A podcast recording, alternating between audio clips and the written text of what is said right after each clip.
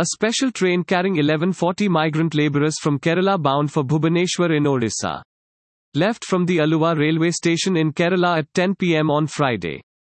This is the first special train from Kerala carrying migrant laborers stuck here due to lockdown. Kerala State Road Transport Corporation KSRTC buses were arranged for them to reach Aluva railway station.